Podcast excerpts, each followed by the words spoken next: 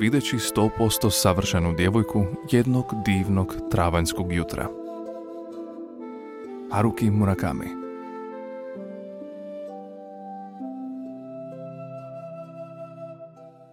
Jednog divnog travanjskog jutra, hodajući uskom zabačenom ulicom u blizini tokijske mondene četvrti Harajuku, prošao sam mimo 100% savršene djevojke. Istinu govoreći, ne izgleda baš toliko sjajno. Među drugim djevojkama ni po čemu osobitom se ne ističe. Odjeća je sasvim prosječna, vrhovi kose zamršeni su joj od spavanja i nepočešljani, a nije ni mlada. Vjerojatno ima oko 30 godina. Dakle, ako ćemo pravo, nije ni blizu mladoj curi. Ipak, još na 50 metara udaljenosti dobro znam ona je sto posto savršena djevojka za mene. Onog trena kad je ugledam, u prsima osjetim nježno podrhtavanje, a usta mi se osuše od uzbuđenja. Možda i vi imate svoj tip omiljene djevojke. Možda je to cura tankih gležnjeva ili krupnih očiju ili vitkih prstiju, ili vas možda ne bez razloga privlači onaj tip djevojaka koje vrijeme vole tratiti u društvu imućnih udvarača.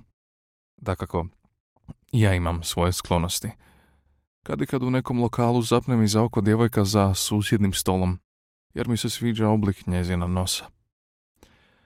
Ali nitko ne može tvrditi da njegova sto posto savršena djevojka uistinu odgovara nekom opće prihvaćenom modelu.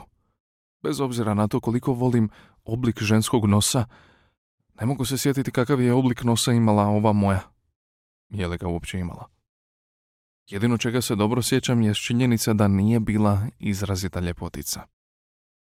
Time stvari postaju još čudnije. Jučer sam na ulici prošao pokraj sto posto savršene djevojke. Govorim znancu. Stvarno? Dodaje sa zanimanjem. Pajno izgleda. Ne baš. Onda je vjerojatno tip djevojke kakav se tebi sviđa. Nisam ni u to posao siguran. Ne mogu se sjetiti kako je izgledalo. Nisam zapamtio kakve oči imala, a ni veličinu prsiju. Čudno. Jest, baš čudno.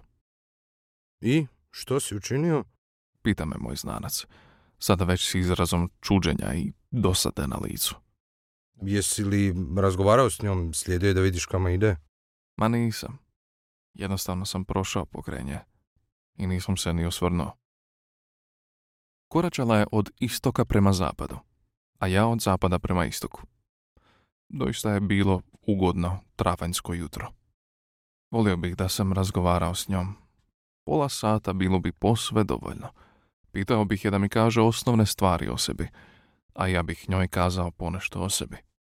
Potom bih joj s osobitom radošću objasnio igru sudbine koja je dovela do toga da prođemo jednom mimo drugoga u pokrenjoj ulici u četvrti Harajuku divnog travenskog jutra 1981. Ta je okolnost nedvojbeno bila ispunjena toplim tajnama poput starinskog sata napravljenog u vrijeme kad je mir ispunja ovaj svijet. Nakon razgovora, negdje bismo ručali zajedno, možda otišli pogledati novi film Woodya Allena, a potom svratili u hotelski bar na neko piće. Uz malo sreće možda bismo završili u krevetu. To sama sudbina kuca na vrata mojega srca. Udaljenost među nama smanjila se na desetak metara. Kako bih joj trebao prići? I kakve bih joj zanimljive riječi mogao uputiti? Dobro vam jutro, mlada damo. Možete li odvojiti pola sata vašeg dragocjenog vremena za kratak razgovor? Smiješno i blesavo. Zvučao bih poput kakva predstavnika osiguravajućeg društva. Ispričavam se, gospođice, znate li slučajno postoji li negdje u blizini pravnica koja radi non stop? E, ne, to je još blesavije. Prije svega sa sobom ne nosim ništa za pranje. Tko bi povjerovao u takvu bajku? Možda bi najbolje bilo reći istinu.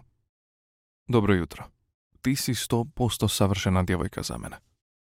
Ne, ne bi povjerovala mojim riječima. Ili čak i ako bi mi povjerovala, možda ne bi željela razgovarati sa mnom. Mogla bi mi odgovoriti Oprosti, možda sam 100% savršena djevojka za tebe, ali ti za mene nisi 100% savršen mladić. Moglo bi se baš tako dogoditi. Ako bih se doista zatekao u takvoj situaciji, vjerojatno bih se posve izgubio i smeo. Ne bih mogao olako prijeći preko činjenice da me tako glatko odbila.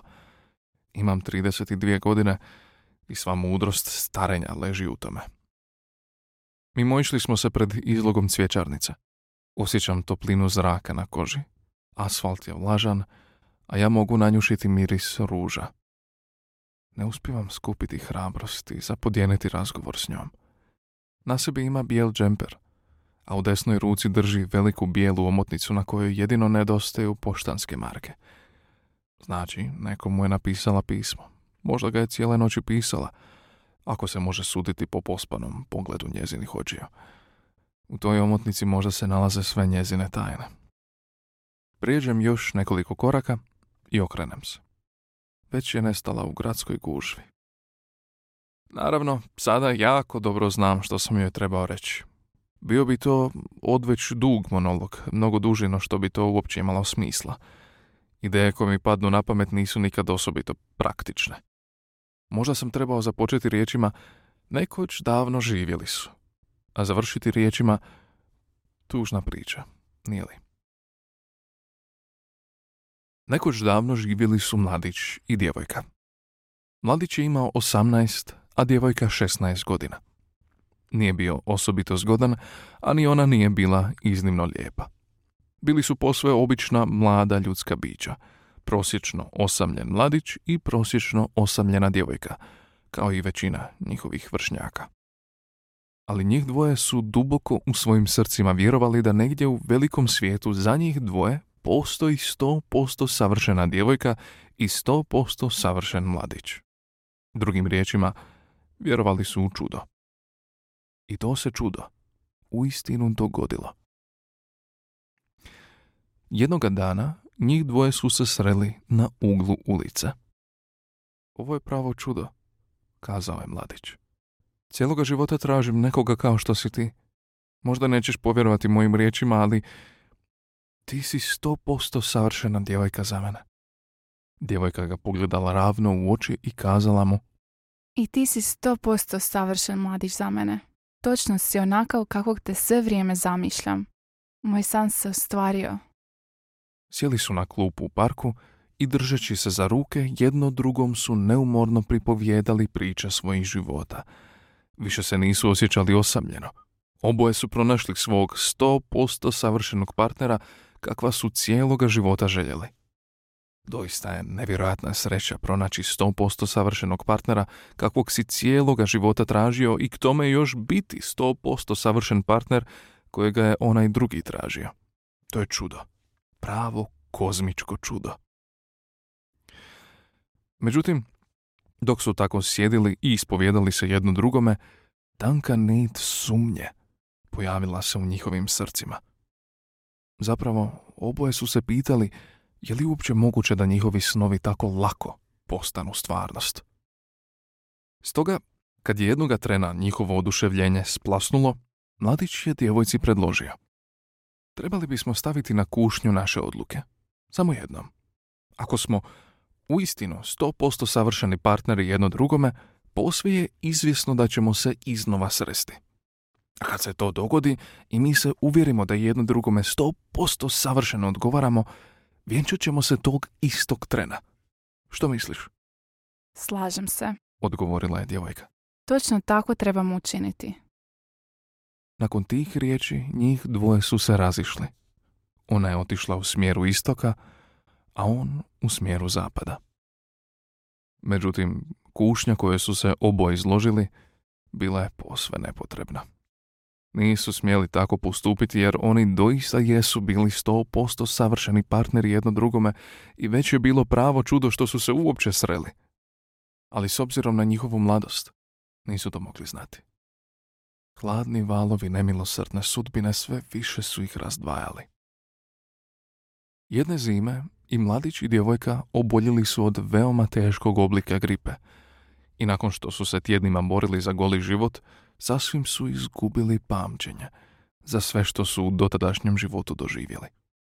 Kad su ozdravili, glave su im bile prazne poput štedne knjižice u mladoga D.H. Lorenza. Bili su dvoje pametnih, odlučnih mladih ljudi i zahvaljujući neumornim naporima uspjeli su iznova steći znanje i povratiti osjećaje koji su im pomogli da ponovno postanu punopravni članovi društva.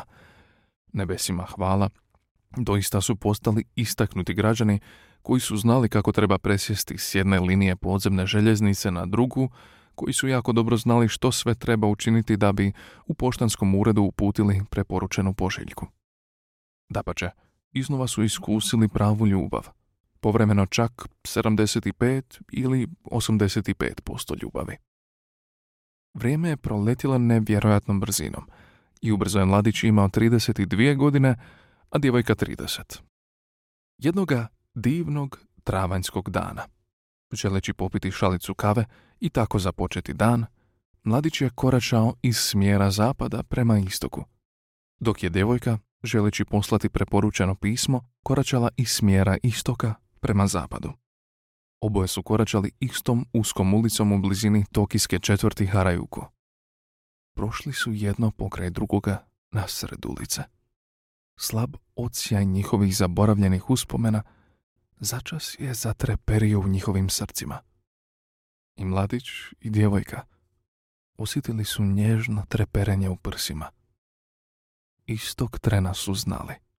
Ona je sto posto savršena djevojka za mene. On je sto posto savršen mladić za mene. Ali ocijaj njihovih uspomena bio je odveć slab, a njihove misli nisu više imale onu jasnoću od prije 14 godina. Ne izgovorivši ni riječi, prošli su jedno mimo drugoga i uskoro nestali u gradskoj vrevi. Zauvijek.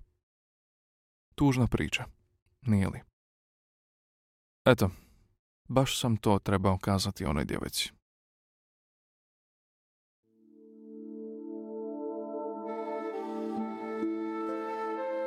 Hvala na slušanju i čujemo se u idućoj audio knjizi.